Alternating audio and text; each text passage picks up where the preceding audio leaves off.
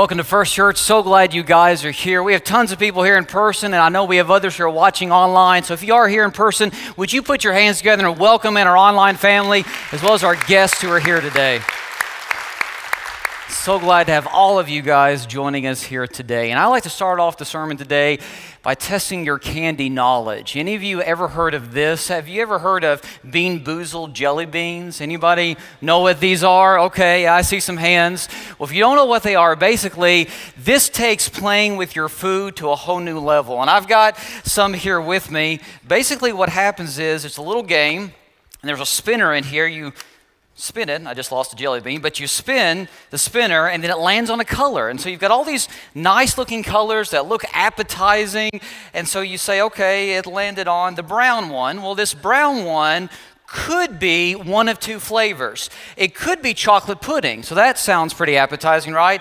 But it could also be canned dog food, so you're just not sure which one it is. So, for instance, if it lands on the yellow one, it could be buttered popcorn, but it also could be rotten eggs. So, you just don't know what it's going to be. And I played this with my kids this week. They had never tried it, and it was great watching their facial expressions as they got some of these horrible tasting jelly beans. But I thought we would do a little demonstration this this morning. So I've asked a friend of mine, a little buddy of mine, to come up here and join me. So, Hunter, where are you, buddy? Are you in the room? Yeah, come on up. Let's give Hunter a round of applause as he comes up to the stage. All right, Hunter. Hunter seeks me out just about every single week, wants to tell me his memory verse or give me a high five or something. So he's going to help me out today. Hey, Hunter, are you ready to go? You ready to try these? Can you tell everybody how old you are? Three. Three years old. All right. So uh, my daughter Addie, she's four, and you guys are buddies, aren't you? Yeah, you guys see each other in class. So, you ready to play? Now, I asked his parents' permission to do this before we did, okay? So, everything's good. So, I'm gonna, you wanna spin it? You can spin it.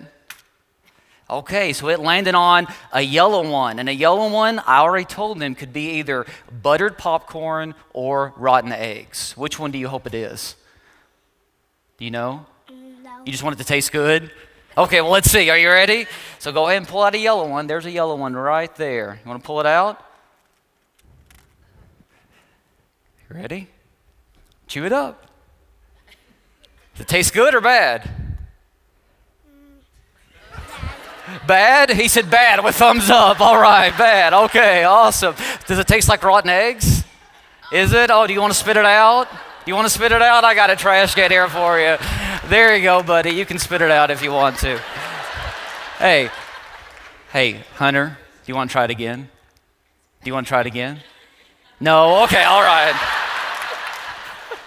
All right, well, buddy, you're awesome. Can I have a high five for you helping me out today? I got a little prize for you over here. Are you ready? I talked to your parents, and they said that you like dinosaurs. Is that true? Watch this.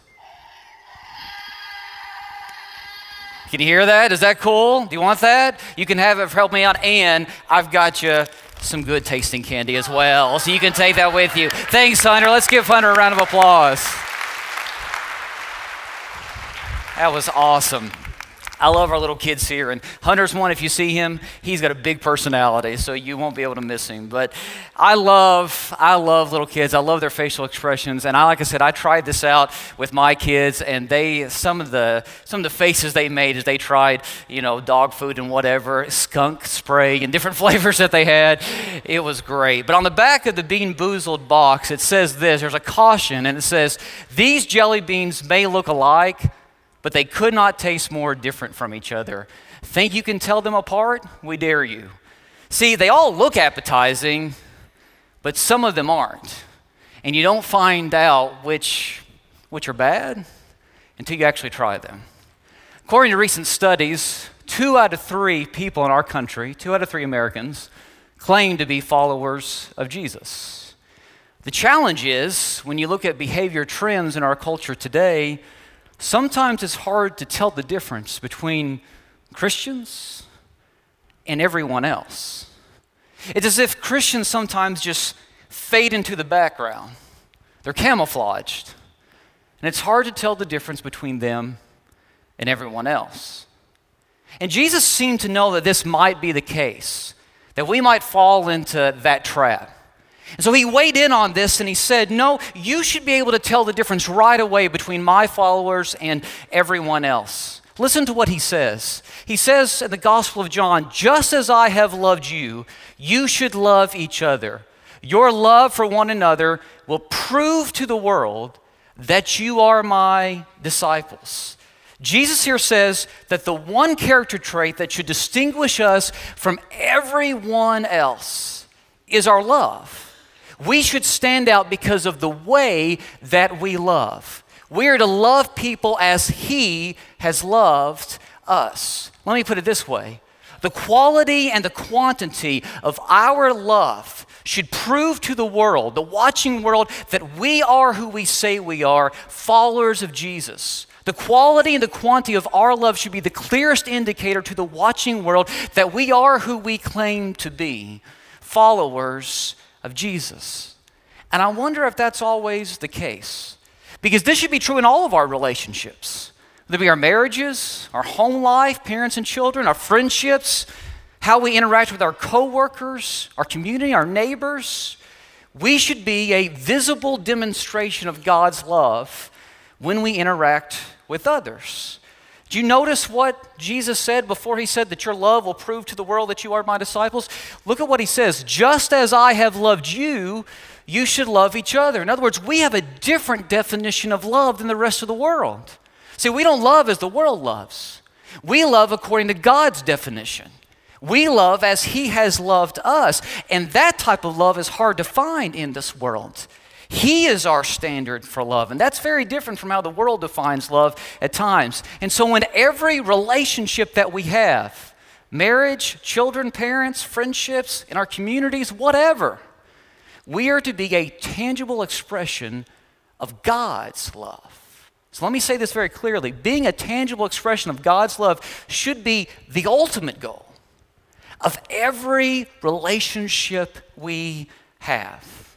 In our marriages, we're to love one another as God has loved us. We are to forgive and show grace as God has forgiven and shown grace to us. We're to make sacrifices for one another as God sacrificed His only Son for us. In our homes, we are to love one another as God has loved us. It's true for parents when it comes to children, it's true for children when it comes to parents. It's true for our extended families as well. It comes to our friendships, we are to love one another as God has loved us. And in our communities, we are to love as God has loved us. But here's the thing in order to love one another as God has loved us, we have to live in His love. See, we have to be experiencing His love on a daily basis and also showing Him the love that He deserves. Because our enemy knows that if we don't have the right relationship with God that we need to have, he can hijack what God intended for our good.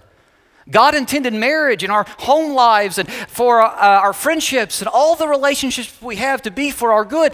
But if we're not right with Him, it's going to affect every single relationship we have. Our enemy knows that if our relationship with God isn't healthy, our relationships with others will never be what they could and should be.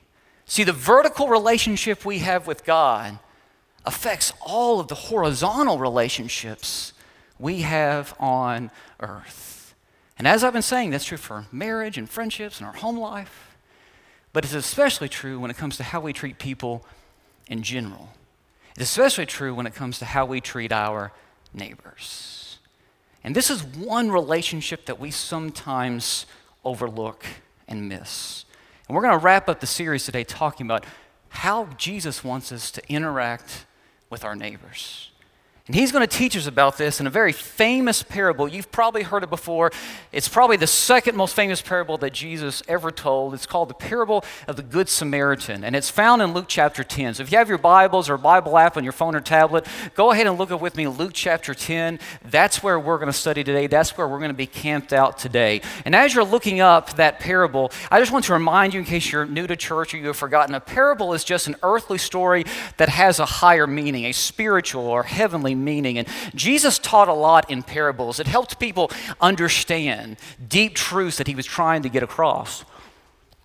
And so in Luke chapter 10, Jesus decides to teach about who our neighbor is or who our neighbors are through this parable that we call the parable of the Good Samaritan. And the reason why Jesus teaches on this subject is because of a question that he was asked. Luke chapter 10, verse 25 starts like this. On one occasion, an expert in the law, now this is an expert in the religious law, the scripture, okay? This is a Jewish teacher here. An expert in the law stood up to test Jesus. Teacher, he asked, what must I do to inherit eternal life? Now, on the surface, that seems like a pretty good question, right? In fact, this was a question that was debated a lot in Jesus' day among the religious elite. They asked, What does a person really need to do to inherit eternal life? And like I said, it sounds like a good question, but you need to understand the motives behind this question. The reason why they debated it is because the religious elite wanted to know what's the bare minimum that I need to do in order to inherit eternal life?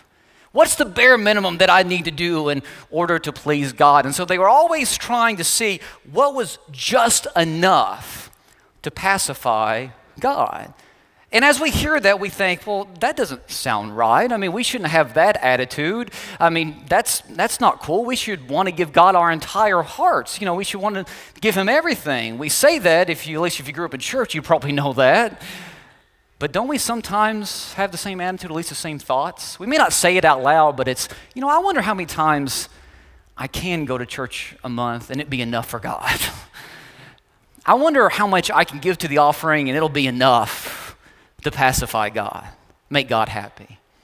I wonder how much of Scripture I really need to know in order to be good with God. Sometimes we think like that, whether we realize it or not. It's a good question that this teacher of the law asked, but it's asked with bad motives. And we see Luke lets us know that his motives really are impure because it says that this guy was trying to test Jesus. See, he's trying to trap Jesus. And Jesus knows what's going on here. And so Jesus responds in this way What is written in the law? He replied. How do you read it? I love Jesus' response. He's like, Okay, you're the teacher of the law. You're the expert. What do you say? What does the scripture say? Have at it. You answer your own question. I love that. And the guy responds like this He said, Love the Lord your God with all of your heart, with all of your soul, and with all of your strength, and with all of your mind. And love your neighbor as yourself.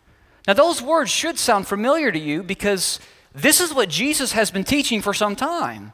Jesus has been teaching for some time that the two greatest commandments in Scripture are to love God with everything you have, your heart, mind, soul, and strength, and to love your neighbor as yourself. Those are the two greatest commandments, and all of God's law hangs on those two commandments. Jesus has been teaching that for some time. In fact, he first started teaching on this subject because he was being tested by another religious leader. And he was asked, Teacher, what's the greatest commandment in all the Bible? And this one teacher of the law was hoping to trap Jesus because no matter what Jesus said, he was going to argue and say, But how come you discounted this other one? But Jesus responded to that initial test prior to the passage we're reading today. He responded in this way Love the Lord your God with all of your heart, with all of your soul, and with all of your mind. This is the first and the greatest commandment.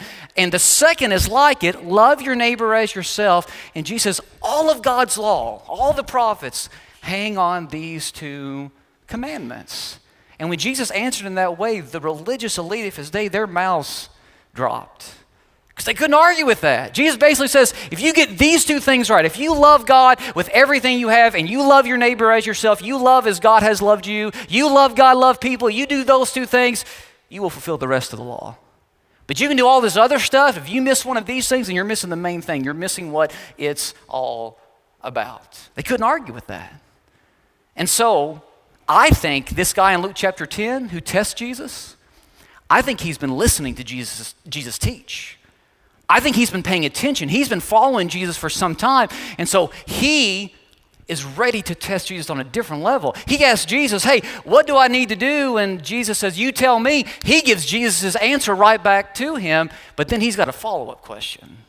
Look at his follow up question. Jesus says, You have answered correctly. You've been listening, you've been paying attention. Do this and you will live. Now, I want you to notice this. This is in the present tense. Do this and you will live. In other words, you will live right now. See, eternal life is not something that we just get when we die. Amen. This is a side note, But eternal life is something that starts now when we enter into a relationship with our eternal God.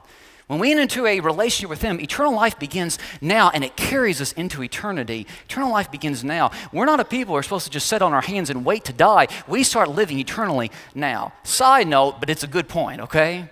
So Jesus here says, You will live. But, it's an important word there. He wanted to justify himself, this teacher of the law, so he asked Jesus, And who is my neighbor? He's got his follow up question. Who is my neighbor exactly? In other words, this guy wants to know who is it exactly that I am required to love? Okay, I hear you, Jesus. Love God, love people. I get it. I can do that. I love God and I love people, but I just want to know what type of people exactly. Because there's no way I can love everybody. I mean, that's impossible. So, who exactly do I need to love? What's the bare minimum when it comes to this definition of being a neighbor? I mean, what's the most narrow definition that you can possibly have and still please God? Who exactly is my neighbor? There's no way you can really mean all people. Who am I required to love? And who do I get a pass on when it comes to loving? That's what this guy wants to know.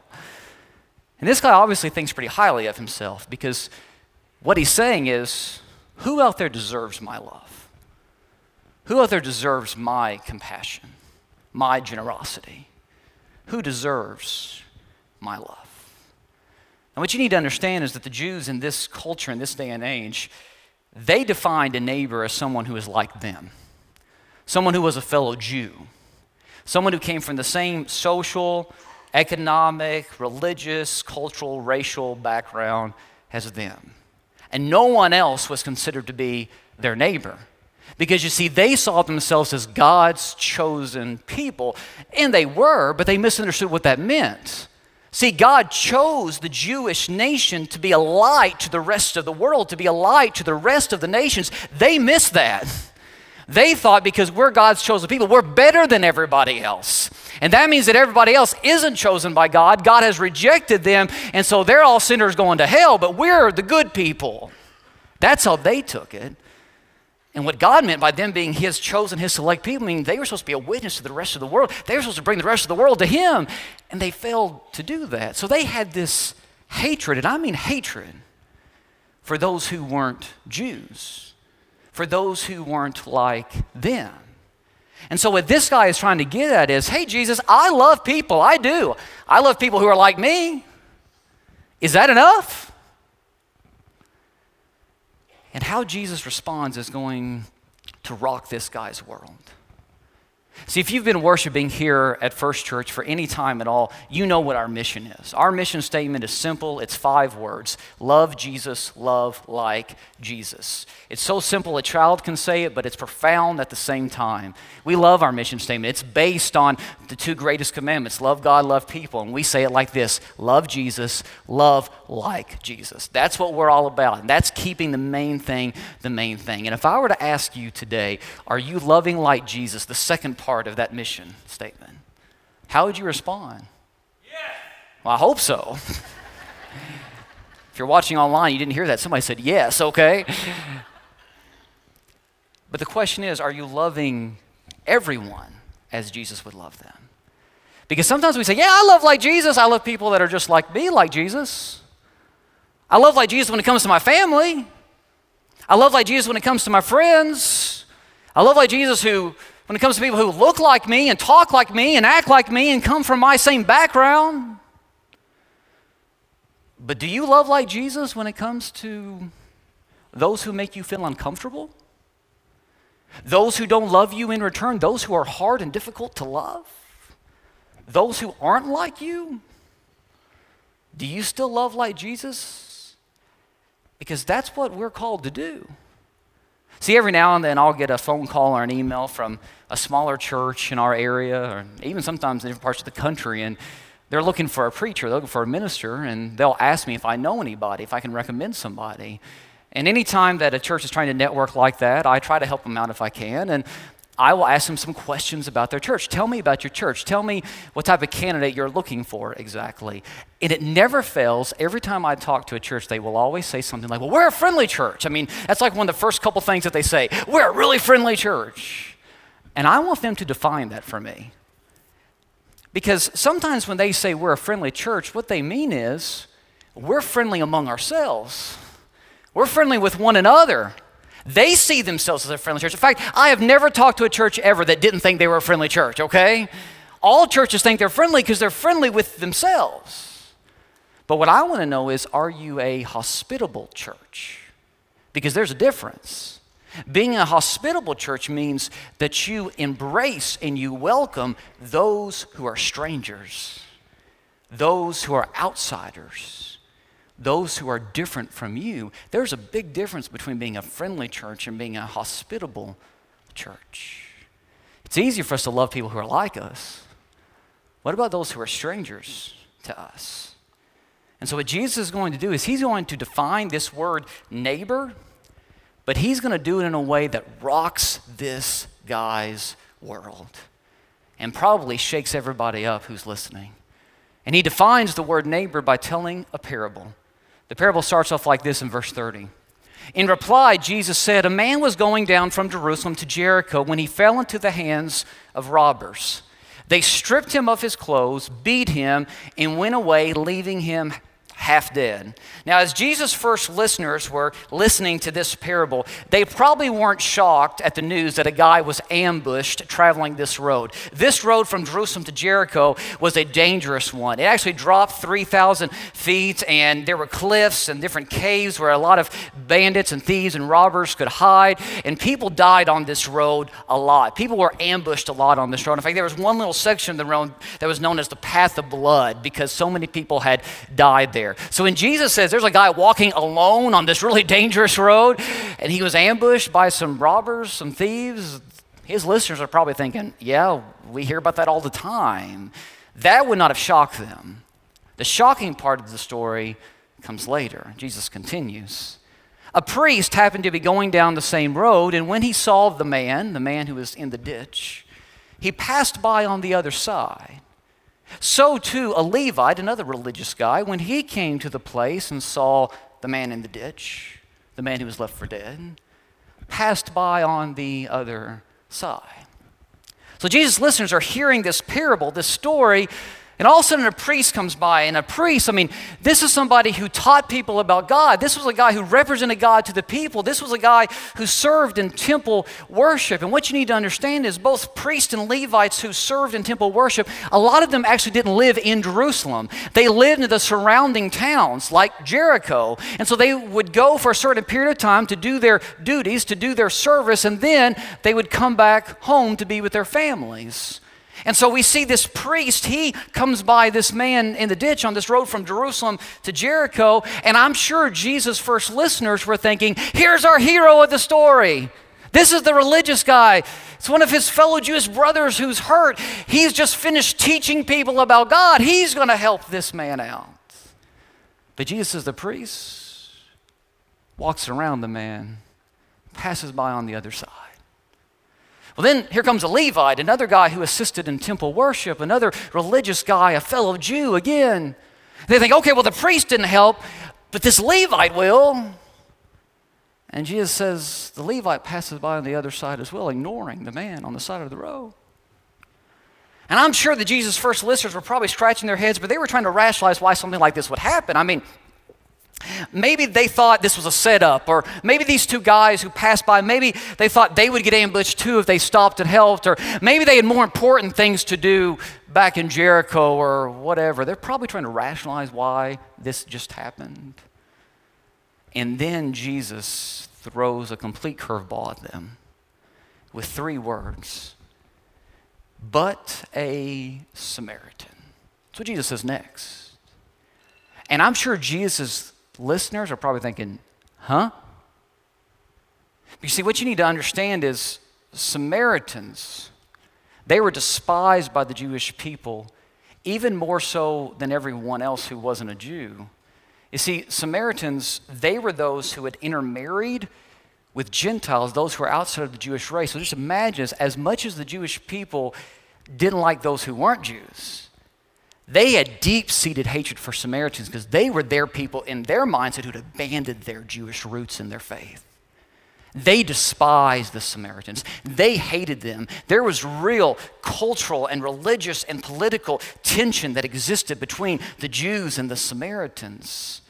And if you can imagine two people that are the least likely to help one another out, it would be a Jew and a Samaritan. In fact, we have traditions, historical traditions that state that Jews would literally go around the region of Samaria so that they wouldn't have to meet a Samaritan. They would travel around, and sometimes it would take them an extra couple days on a journey to go around Samaria, but it was worth it just not to have an interaction with a Samaritan. They despised the Samaritans. Here's the thing the Samaritans felt the same about the Jews.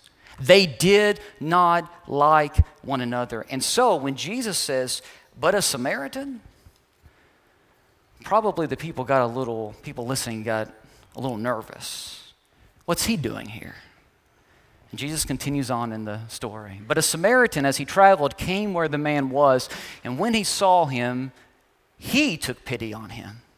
He went to him and bandaged his wounds, pouring on oil and wine. Then he put the man on his own donkey, took him to an inn, and took care of him. The next day he took out two silver coins and gave them to the innkeeper. Look after him, he said, and when I return, I will reimburse you for any extra expense you may have. So, at great personal cost, this Samaritan the most unlikely person to help out a Jew helps out this man in the ditch. And Jesus tells us why this Samaritan helped out this man. It's because this Samaritan had pity for the man. Now, this word pity is also translated different parts of the Gospels as compassion. That's what this word means. It's the Greek word splanchnizomai. We've talked about this word before. It means to hurt when you see someone else in pain, to have physical hurt in your stomach because you see someone else hurting. And that pain in your stomach won't go away until you do something about it. It's a pain that you have that forces you to act in order to help someone else out who's in pain.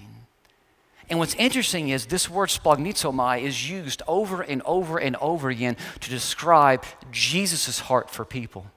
Throughout the Gospels, when Jesus sees somebody hurting or somebody in need or somebody who's poor or somebody who's hungry or somebody who's sick, when he sees people in need, over and over again, the Gospel writers tell us that he had compassion on them. He had splanchnizomai for them. He hurt for them, and so he did something about it. And what's interesting is, I think this is the whole reason why Jesus came to the earth in the first place. God saw us hurting in pain because of what sin had done. And God said, I got to do something about it. He hurt along with us. See, compassion is doing something about the pain you see someone else experiencing. And so Jesus basically lets us know this Samaritan, the reason why he helped this guy out in the ditch is because he has God's heart. And then after revealing this, he turns to the teacher of the law who originally asked him the question, and Jesus then says to him, Which of these three do you think was a neighbor to the man who fell into the hands of robbers? The expert in the law replied, The one who had mercy on him. And Jesus told him, Go and do likewise.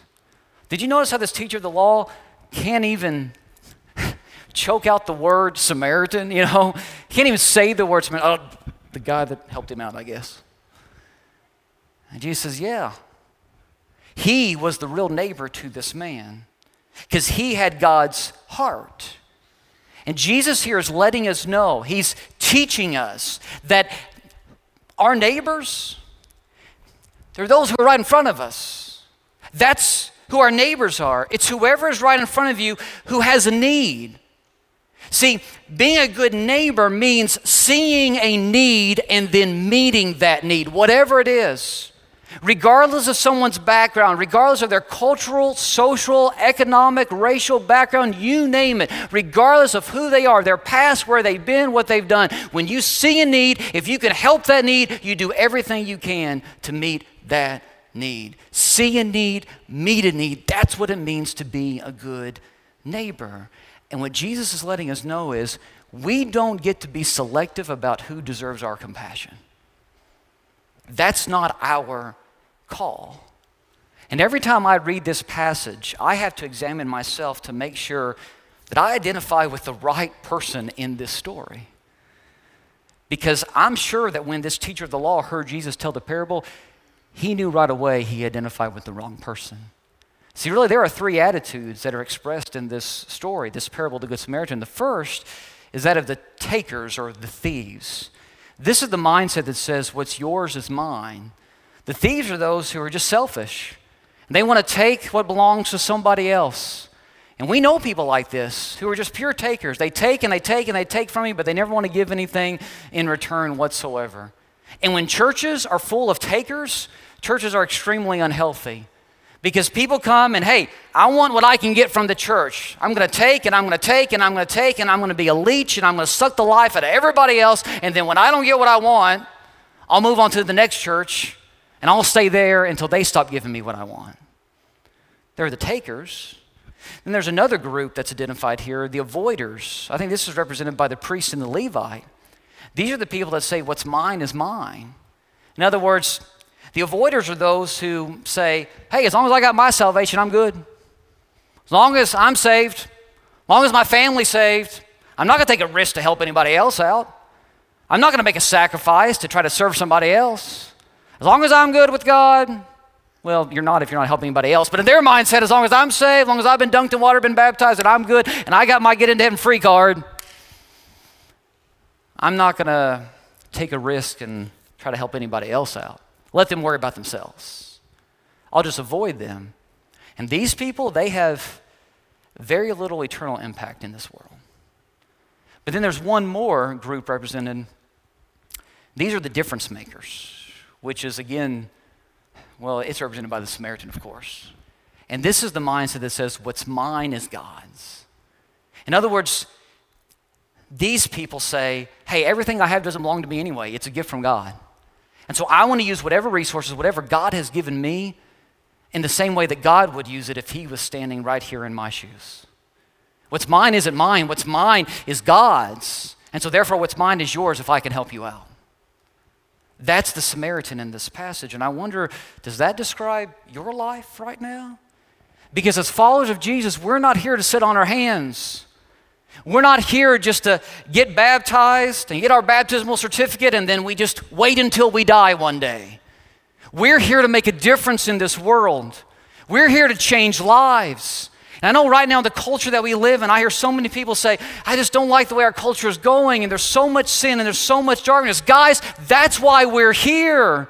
We're not supposed to sit back and just say, well, just come, Lord Jesus, even though we all want him to come. I hope he comes today. But here's the thing we say, come, Lord Jesus, but until he does, we do everything we can to bring heaven to earth. We do everything we can to invade the sadness of earth with the joy of heaven. That's why we're here to be difference makers in this world. And what's interesting to me is a word that's used in this passage, which you may have just overlooked, but it's the word down.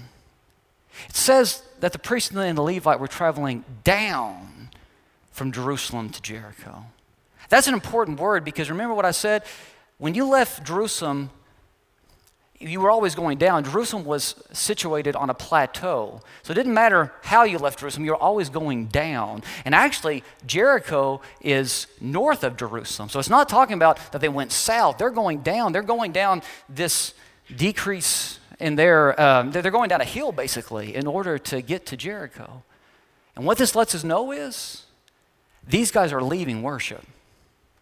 These guys have just finished leading other people in worship, helping other people know who God is, teaching about God, teaching about the scripture. They've just finished experiencing God for an extended period of time in temple worship. And after they leave their time in worship, their worship of God has not changed their hearts whatsoever. And guys, if we show up to church week in and week out and walk out those doors, and what we have heard here doesn't change us to want to go out and see a need and meet a need, then we're failing at our mission. We're here to change the world. We started off this series by having Dave Stone come and speak for us, did a great job. And In the time that I've gotten to know Dave Stone, he's just such an encourager and such a great guy. But I was reading one of Dave's books the other day, and I later texted him and asked him about it. But he, he put in the book that every family needs a mission statement, kind of like how we as a church have a mission statement. Because your family needs to know you're here to live on mission. So you need a mission statement that you can keep pointing back to. You can point your kids to, your spouses, spouse to, and say, This is why we're here. This is why we exist as a family. And as a Christian family, we're here to change the world. And so in his book, he gives some examples of some mission statements. You know, some people, they just use scripture and they say, Our mission is to do to others as you would have them do to you. Or our mission is to, this one says, we exist to love and honor Jesus Christ by living for his kingdom and letting our light shine so that others will be fully devoted to him. Other people say to live unselfishly with grace and prayerful concern, to be servants who love people every single day. This one person just said to raise children who will love God and love people and change the world. I like that a lot. Dave said that his family's mission statement was to go to heaven when we die and take as many people with us as we can. I love that. So Alice and I started talking and we said, I think we need a mission statement. And so we tell our kids a lot that we're to love Jesus and love like Jesus. That's our church's statement. What if that became our family's personal mission statement as well? And what if we posted it on our house? Because that's what Dave encourages you to do. Frame it, put it in your house so that you can keep pointing back to it. And we have a member of our staff who's pretty artistic, and so I had her made up a sign. We haven't put it up because she's not finished with it, she's still working on it. That just says, Love Jesus, love like Jesus. I thought about even seeing if she can add something to it and say, love Jesus, love like Jesus, and change the world, because I think that's what we're here to do. But we're going to post this when it's finished in our home. And we're going to keep pointing back to it as a family because we believe we're here to make a difference. We're not here to sit on our hands. We're not here just to wait until we die. We're here to change the world. That's what our family's purpose is. And I wonder, are you instilling that in your family? Because did you catch what Jesus said? Jesus said, when he finished this parable, go and do likewise. See, we're supposed to be the Samaritan, we're supposed to be the difference makers. And this teacher of the law, he asked the wrong question. He asked, Who is my neighbor? And Jesus lets him know that's the wrong question. See, instead of instead of thinking about who deserves to be on your neighbor list, go and be a neighbor. Jesus, quit thinking about who deserves to be on your list, who you should love, who deserves your love, and just go be a neighbor to whoever needs you to be a neighbor. That's what God is calling you to do. And we don't get to be selective about who deserves our compassion. This week, we were able to celebrate the life of a, of a great servant of God. We had the funeral this week of Ben Killian who served for years as our senior adults minister and served for years before that as a preaching minister and located ministry. 60 some odd years of ministry. And many of you knew Ben, love him dearly, and you know what a faithful man of God he was. And now he's living out his reward, the reward that he preached about for so many years. But what's interesting to me is one thing that Ben said the last year that he was employed here at First Church. See, Matt Thomason and Matt Proctor and myself, who were part of the funeral service, we got to sit down with the family and share stories. And as we were sharing stories, Matt Thomason brought this up and he shared it at the funeral message this past week. See, Matt, uh, Matt Thomason, as our executive minister, if he gets to do staff evaluations for those who are, you know, under him on our org chart. And Ben was under him, so Matt got to do his evaluation. And Matt said, You know, doing a staff evaluation of Ben Killian was like sitting across from Moses. You know, how exactly do you evaluate this man? And really, it was more him just listening to Ben talk and getting wisdom from him. But on his written evaluation, Ben wrote something as a goal for the next year that Matt shared in the funeral, and I wanted to share with you in case you didn't hear it. Ben wrote, that in the upcoming year, he wanted to be more intentional in inviting people to accept Jesus. Ben had devoted his life to telling people about Jesus. We will never know the number of lives that were impacted because of his ministry. He was a servant of servants. You guys know that. He preached for years. He baptized countless numbers of people. We have no idea how many lives were impacted because he was faithful to God. God used him in incredible ways. And yet, in his 80s, He says, My goal for next year is to be more intentional about inviting people to accept Jesus. You know why? Because Ben had that compassion that Jesus is talking about. He knew there were people who were hurting, and he knew that he was here not to waste time, but every moment he got, he was going to share the good news about Jesus. He was going to be a neighbor to those who needed him. And so I'm going to ask you as we wrap up this series and wrap up this sermon today to pray two things. And the first thing I want you to pray is this God, reveal any neighbors I've been overlooking. If there's somebody right now in your life that you've been overlooking, you've been passing by, you've been going to the other side of the road, reveal them. Ask God to reveal them to you so that you will know exactly who you need to be on the lookout for. But then the second thing that I want you to pray is this God, help me be the neighbor someone in front of me needs. Don't let me define their needs. Let me see their needs for what they are.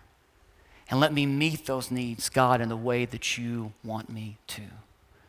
The quality and the quantity of our love will prove to the world that we are who we claim to be followers of Jesus. Guys, let's not let love Jesus, love like Jesus just be something we wear on a t shirt. Let's go out and love all people as Jesus has loved us. Let's pray. Father, I thank you so much for today and this moment we've had to open up your word. And we pray that we won't be trying to keep track of who needs to be on our neighbor list, but we, we will actually go out and be neighbors, good neighbors to those in need. We thank you so much for Jesus, our example, and we just want to go out and love like him. And it's through his name that I pray. Amen.